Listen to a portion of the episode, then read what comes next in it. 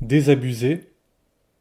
Le texte est dans Proverbes, chapitre 20, verset 6.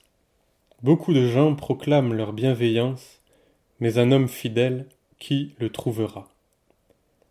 Les valeurs sont aujourd'hui tellement renversées que nos cœurs peuvent se laisser gagner par l'insensibilité et nos consciences par le mensonge.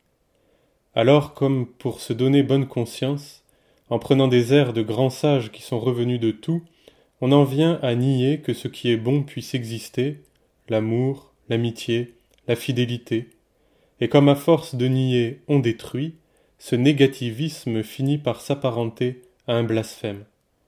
Bien sûr qu'il n'y a rien de vrai dans l'homme naturel et que les amours humains sont fondamentalement décevants, le sage des proverbes le savait déjà très bien, mais alors laissons-nous conduire au Seigneur.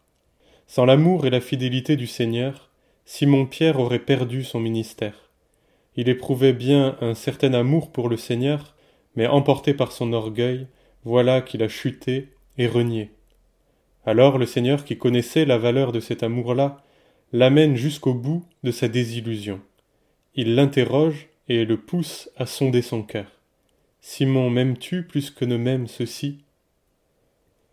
Jésus faisait référence à ceux qu'il avait abandonnés. Et Pierre ne peut qu'abdiquer. Seigneur, tu sais toutes choses, tu sais que je t'aime. Il faut comprendre, moi je ne sais plus, c'est toi qui sais.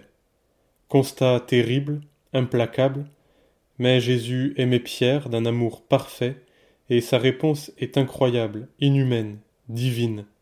Sois le berger de mes brebis.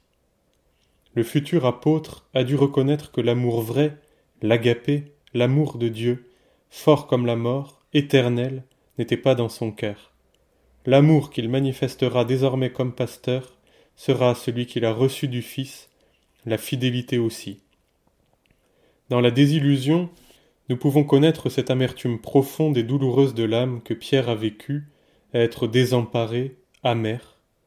La plupart du temps, les hommes restent sur cette désillusion et se terrent dans le silence avec une plaie profonde, inguérissable.